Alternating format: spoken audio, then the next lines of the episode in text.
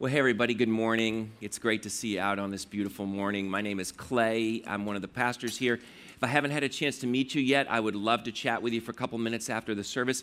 I usually hang out up front, and if you want to just talk for a couple minutes or if you'd like to, to pray together, if there's something I can encourage you with, uh, please stop by, say hello, and uh, let's just talk for a couple of minutes.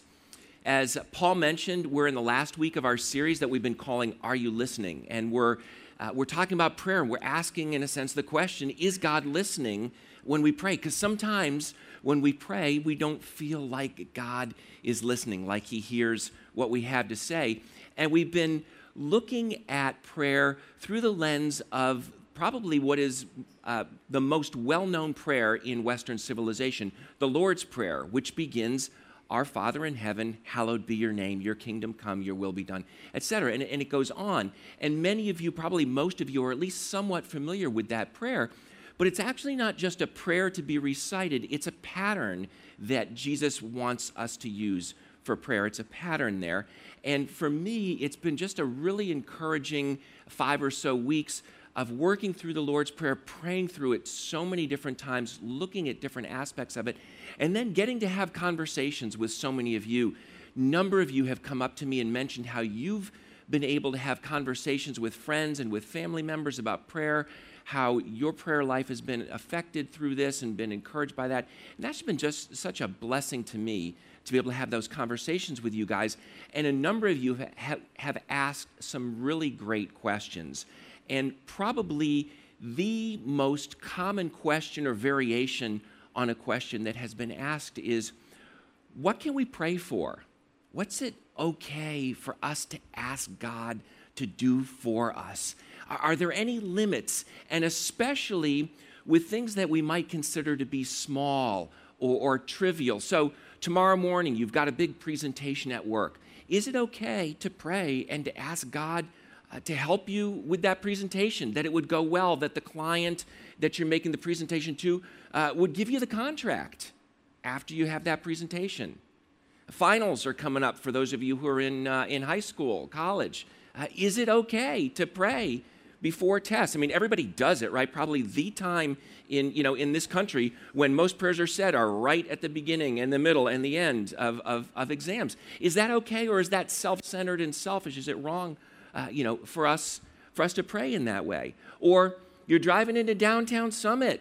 Is it okay to pray for a parking space? Because if you don't pray for a parking space, you're not going to get, hey, I pray for a parking space. Is that wrong? Confession of the pastor. Is that is that wrong for us to pray for a parking space? Is that selfish? I mean, does God, doesn't he want us to just pray for big things? Or is it okay to pray for the little things as, as well?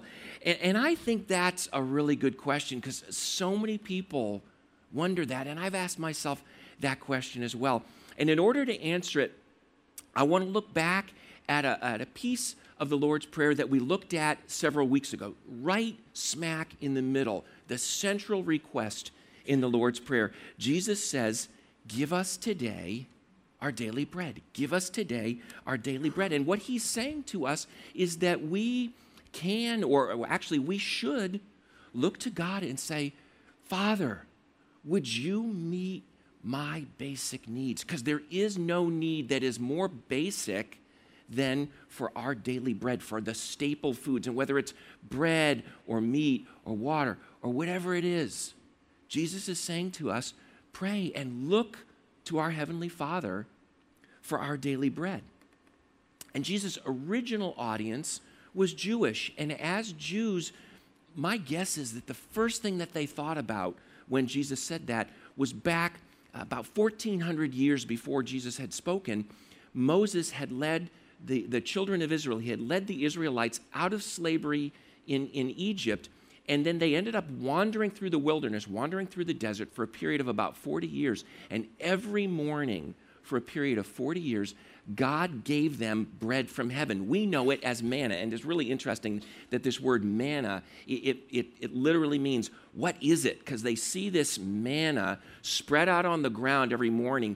And it looks a little bit like bread. It looks a little bit like coriander seed. And they're like, what is it? And that became the name, manna. What is it? So every morning, when the Israelites woke up, there was this bread essentially spread out on the ground, and God told them to gather as much as they needed for that day, and everybody had enough each day. But at the end of the day, they weren't supposed to save any of it for the next day, and if they tried to do that, it rotted, it got maggots, it spoiled, it went foul, and they weren't able to use it the next day. But sure enough, the next morning, every morning, there was more manna on the ground. And God was teaching them that he was the one that provided their daily bread for them. And then on Friday, the day before the Sabbath, he said, this day, I want you to gather twice as much, because tomorrow, Saturday, the Sabbath, I don't want you to go out and gather bread. I want you to just stay at home, worship me, focus on me. Don't do your regular daily chores again, so that you can learn to depend on me and to trust in me. And sure enough, they would gather twice as much on Friday, and it wouldn't rot overnight on Friday. They had enough for the Sabbath, and God provided for them. And he was using this as a picture to teach them that everything, not just their bread, but everything they had came from him. We don't have, in a sense, that opportunity to trust God on a day-to-day basis and see that particular kind of a, a, a picture of God's provision for us, because we've got refrigerators, because we've got preservatives in our bread. And so in some sense, we're at a disadvantage to the Israelites, because they were forced to depend on God for their daily bread. We also need to depend on God for our daily bread, but it's a little bit harder for us to see our need compared to the way it was for them, because of the different things that we have around us, the refrigerators, the preservatives, the grocery store down the street, and, and, and on and on. So it's a little bit more difficult for us, but that doesn't mean that we are any less dependent on God to meet our daily needs. We're no, we're no less dependent than they were. It's just a little bit harder for us to see it, unless something like Hurricane Sandy comes along and you lose your electricity and all the food in your refrigerator spoils, and you go to the grocery store and there isn't bread on the shelves. And it doesn't happen terribly often in this country. In other countries, it happens continuously. I spent two weeks in Poland a number of years ago, back before the Iron Curtain fell, and you walk into the grocery store and you would have for dinner what they had in the grocery store that day. They didn't have nearly the variety that we had. You walk into a restaurant, and what's served to you is what's available that day. So we walked in, and, and there was a, a menu, and we're looking at the menu, and, and our friends were translating the Polish menu for us. And the waiter came over, and he pointed to two different things on the menu. And we asked our friends, are those the specials? And our friends, our friends said, uh, what do you mean by the specials? We said, is that what the chef is recommending for the day? And they looked at us, and they said, no, that's what we have, what they have in the restaurant. This one is chicken. Uh, we think the word that you use for that is baked. And this one is chicken. And we think your word in English is boiled. And we're like, they have a chicken at this restaurant, and so that's what we're going to have at this meal. We take it for granted that we could have chicken, we could have fish, we could have vegetables, we could have steak. I mean, all sorts of options. Yet in other countries, it's so much easier for them to see their daily dependence on God for their daily bread. And so God used this picture for the Israelites to, to help them to see their daily dependence on God. And interestingly, at the end of their forty years of wandering in the wilderness, Moses reminded them why God had done this day after day after day, because you see, they were going to be entering into the promised land, and there was no longer going to be food on the ground every morning. There was no longer going to be manna spread out for them. And so Moses reminded them of what God had done and why he had done it. And he said in the book of Deuteronomy chapter eight, he said, God gave you manna to eat in the wilderness, something your ancestors had never known, to humble and test you, so that in the end it might go well with you. You may say to yourself, my power and the strength of my hands have produced this wealth for me. But remember, remember the Lord your God, for it is he who gives you the ability to produce wealth, and so confirms his covenant, which he swore to your ancestors, as it is today. It is humbling for me to think that the reason that I have bread on my table and meat in my refrigerator is because of God's grace. It's not because I'm able to work. It's not because I have the energy to work. Where does my ability come from? Where does my energy come from? Where does the economy that I'm blessed to live in come from? It all ultimately comes from God. And in a sense, that's humbling. And Moses was telling the Israelites, hey, when you go into that land and you do all this work and you farm the land and you raise, you know, cattle and stuff, and you think that this is because of your hard work, you need to remember that all that you have there is given to you as a gracious gift from God, just as much as the bread that you've had every morning miraculously for the last forty years. And so that's humbling, because we like to think of ourselves as smart and capable and powerful and competent, and we are. But our smarts and our, our, our capabilities and our competence and our strength ultimately come from our Heavenly Father, who graciously gives them to us for our good and ultimately for His glory. But it's not just humbling, it's also encouraging. It's also comforting, because I realize that no matter how hard I try, I still can't control things like hurricanes. I still can't control the food supply. I ultimately don't have the control and the capability and the competence that I think that I have. And it's so comforting to realize that I've got a loving, gracious Heavenly Father who cares enough to provide for my needs, everything from bread to meat to food, to clothing, to shelter, whatever it may be. And that's encouraging as well as it is, as well as it is humbling. Earlier this week, somebody sent me uh, an email with a link to a commencement speech that Denzel Washington gave at Dillard University, and I love the insight that he shared with the students there. He says, everything, everything that you think you have seen in me, everything that I've accomplished, everything you think I have, and I have a few things, everything that I have is by the grace of God. Understand that. It's a gift. I mean, here's an actor who is in some ways at the peak of his career, right? We've all seen him in different movies. Brilliant, amazing actor. Done some incredible things, has a lot of incredible things. Yet he realizes that everything, his talent, his treasure, all that he has is ultimately a gift from God. And that's what Jesus is saying to us when he says to pray, give us today our daily bread. Father, I look to you to meet even my most basic needs, because everything that we have is a gift of God. It's an expression of his grace and his love and his compassion and his care for us. And so with all of that in mind, what can we ask him for? Just our daily bread? Or we, can we ask him for a parking place in, in downtown Summit?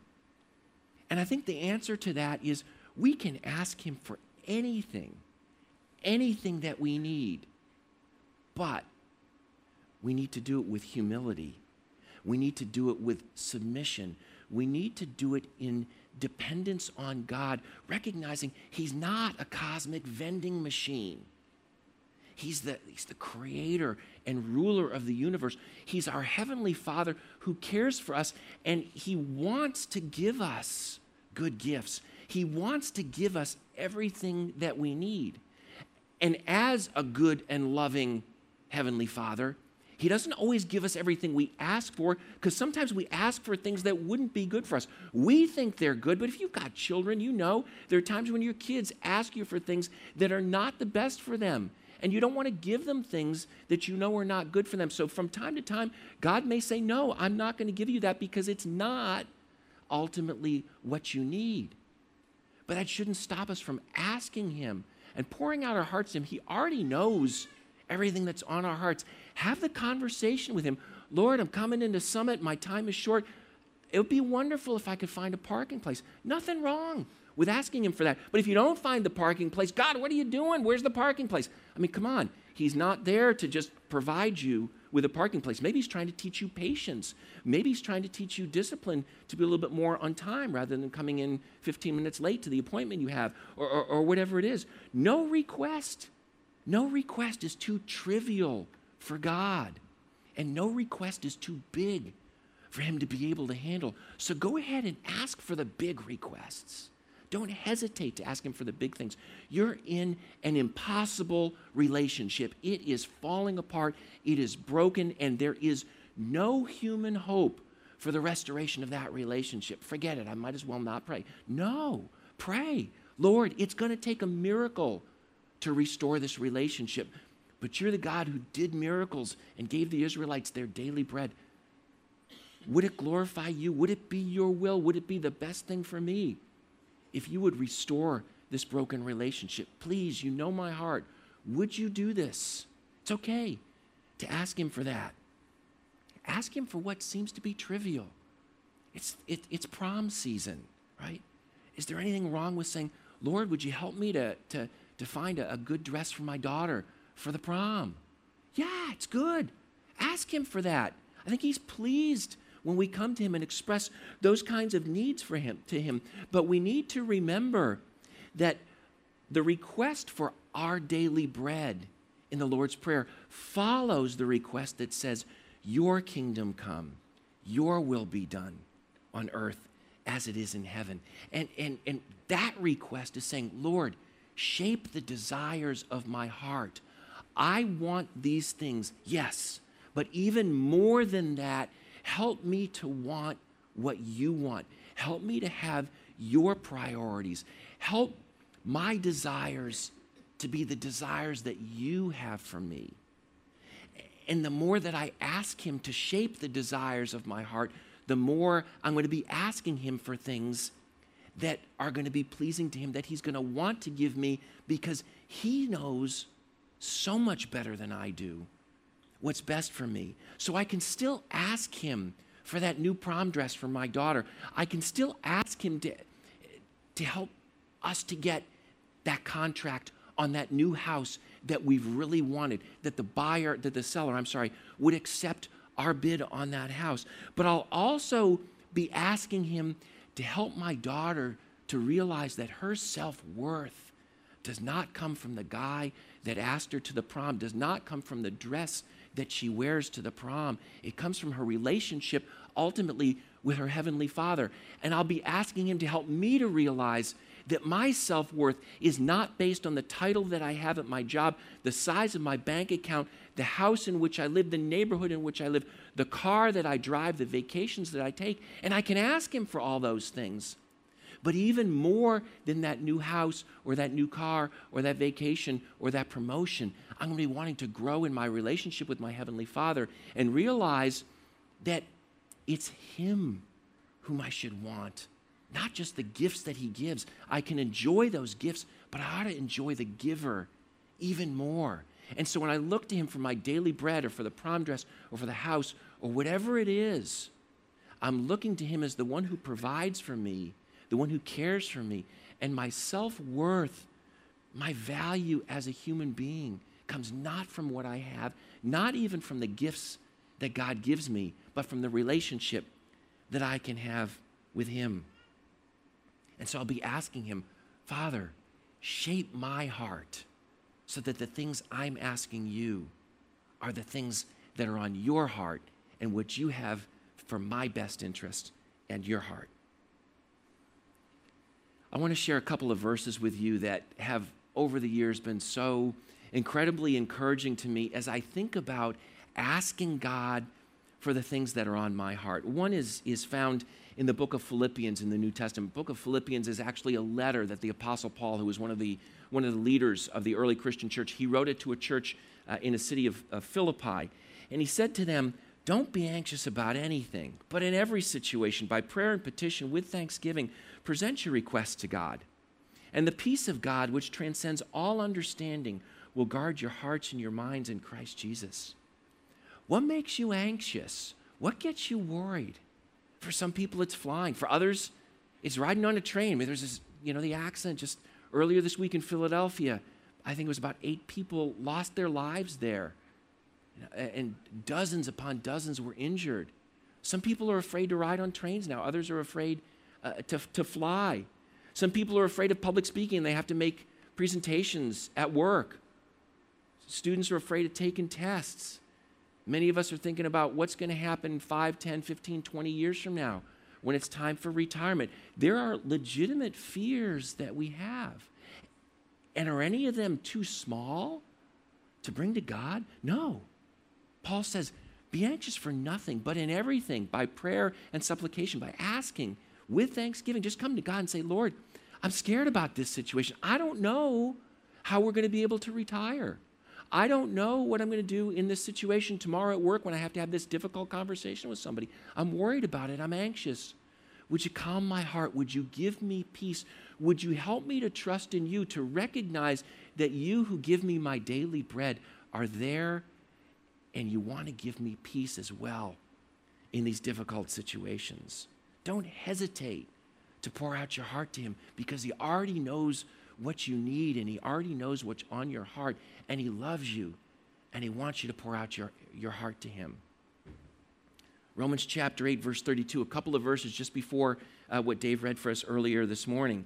He who did not spare his own son, but gave him up for us all, how will he not also, along with him, graciously, graciously give us all things? If he sacrificed his son, Jesus died on the cross and rose again to pay for my sins, for your sins, so that we could be restored to a right relationship with God, so that we could be children of our Heavenly Father. If he gave us that, Paul is saying, of course, he wants to give us everything that we need. So don't hesitate for a second, whether it's big or small.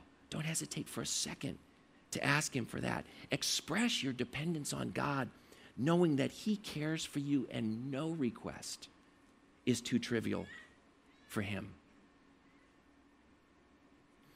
You know, as as I've spent the last, actually it's probably been about, for me, six, seven, eight weeks uh, preparing and, for these messages, uh, I've, I've really had the opportunity to evaluate my prayer life, to look at the times when I pray to God and the kind of requests uh, that I make to him. And I've done a lot of that through the lens of the Lord's Prayer, kind of evaluating my prayers in light of this pattern that Jesus gave us to pray. And this, this request, give us today our daily bread, has actually been a mixed bag for me as I've looked at it. On the one hand, I actually don't hesitate very often to come to God with the requests that I have. I ask him for the parking places, but I also ask him to help me to have a good attitude when the parking place isn't there. But I ask him for those trivial things. I ask him for the big things. But as I've looked at my prayer life, I realized that an awful lot of my asking isn't so much asking as it is whining and complaining about the things that I don't like. And I'm looking at that and I'm realizing that in some sense, what I'm doing is I'm saying, I want my will to be done, not yours. And how come my will isn't being done? How come this person isn't doing what I want them to do? How come this circumstance isn't the way that I think it should be? And as I've been working through and praying through and meditating on and chewing on the Lord's Prayer, I've realized that I've got an awful lot of room for improvement in my prayer life. And I've also realized that in terms of a balance in my prayers, it is so skewed to asking for things, and so much less time do I spend on praising him and thanking him for the incredibly good and amazing gifts and blessings and, and displays of his grace and the daily bread and all of the, the different things that he's given me. And so for me, it's actually been both convicting but also encouraging as I've prayed through and worked through the Lord's Prayer to see I've got a lot of room for improvement in that. And one of the things that was really, really helpful to me was a couple of weeks ago, one of our elders led a prayer seminar. And something he shared with us in that prayer seminar was so helpful to me that I wanted to share it with you guys. He went through Psalm one forty-five, and Psalm one forty-five was written by King David, who was Israel's, arguably Israel's greatest king. And he shared that psalm with us, and I want to share a few verses of it with you. Starts off, I will exalt you, my God the King. I will praise your name forever and ever. Every day I will praise you and extol your name forever and ever. And if you go through that psalm verse by verse, you realize that there is not one request in that entire psalm. The entire psalm is praising God for who he is, thanking him for all the amazing things that he's done. And that was both convicting but also encouraging to me to be able to use Psalm one forty-five as a pattern for my prayers. And then as I started working through that, I realized that there's this connection between Psalm one forty-five and the Lord's Prayer. In verse eight, the Lord is gracious and compassionate, slow to anger and rich in love. That's the foundation for the request, forgive us our debts as we've forgiven our debtors, because God is gracious and compassionate. He's slow to anger and abounding in love. So I can come to him and say, Father, I have sinned again. Would you please forgive me? And I can come to him with the confidence that he's slow to anger and abounding in love. Verse thirteen, the Lord is trustworthy in all he promises and faithful in all he does. The Lord upholds all who fall and lifts up all who are bowed down. That gives me the confidence to come to him, to my Father, and know that he's willing and able to answer my prayers, that he cares, that he keeps his promises, and that I can be confident that if I make a request to him, he hears and he wants to answer my requests. The eyes of the Lord, verse fifteen, the eyes of all look to you, and you give them their food at the proper time. You open your hand and satisfy the desires of every living thing. That's the foundation of give us today our daily bread. And so one, Psalm one forty-five has so much of the foundation of the Lord's Prayer in there that I've actually begun to pray kind of the two together, using Psalm one forty-five as the praise and as the foundation for the requests of the Lord's Prayer. And it's helped me to have a renewed sense of thankfulness to God as I'm making my requests to him. And what I want to do now, I want us to end our series on the Lord's Prayer by taking the next four or five minutes and just praying through the Lord's Prayer together, phrase by phrase. And what I want us to do is we'll put up on the screen each of the different phrases of the Lord's Prayer one at a time, and then we'll spend a minute or so just silently praying ourselves to God each of the different requests in the Lord's Prayer, and just being able to go through that step by step by step and seeing how that pattern can make a difference in the way that we pray to God. And then when we're finished, the band is going to lead us in a closing prayer. So the first phrase, our Father in heaven, hallowed be your name. Pray confidently, knowing that your heavenly Father eagerly listens to you. So let's just start by praising, by thanking God for who he is, for what he's done, and thank him especially that he's eager, that he wants to listen to us when we pray, because we're his children and he's our loving heavenly Father. Let's pray.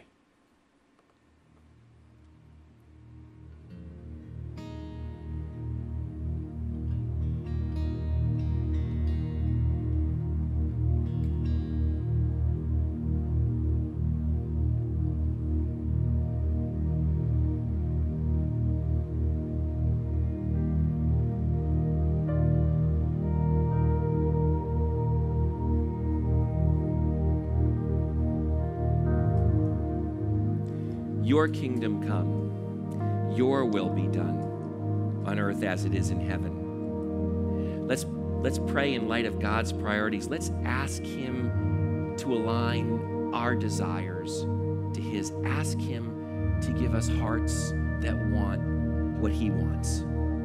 Let's pray.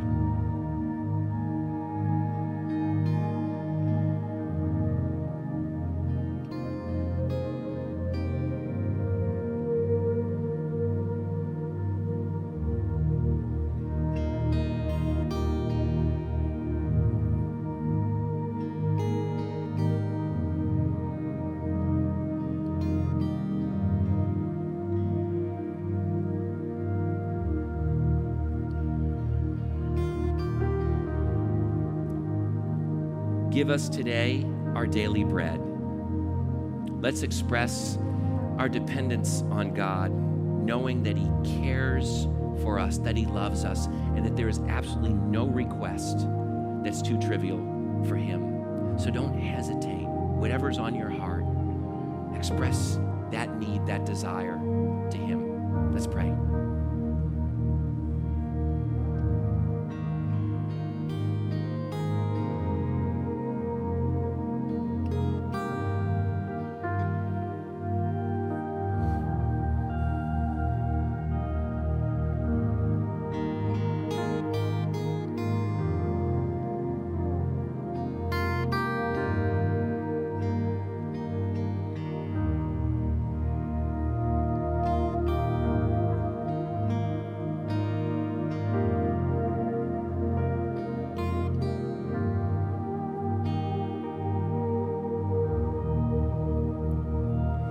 forgive us our debts as we also have forgiven our debtors.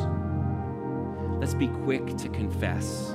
Let's come to God and ask him to give us the grace to forgive others as well. So let's take some time now and confess any sin that's on your heart. Don't hesitate, because he's willing, he's eager to forgive you. And if there's anything that's between you and somebody else, somebody who's hurt you, ask him to give you the grace and love to be able to forgive them. Let's pray.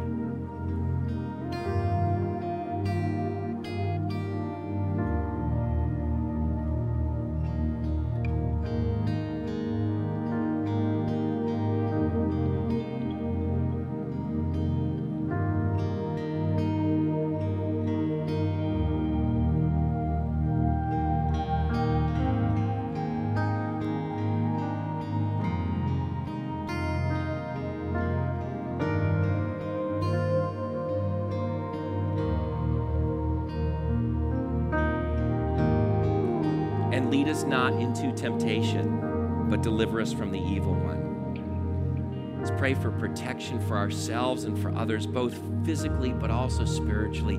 Think of those areas in your life where you're so often tempted, and ask God to give you the strength to resist the temptation. Ask him to help you to see the way out, the way to overcome that temptation that he's provided for you. Let's pray.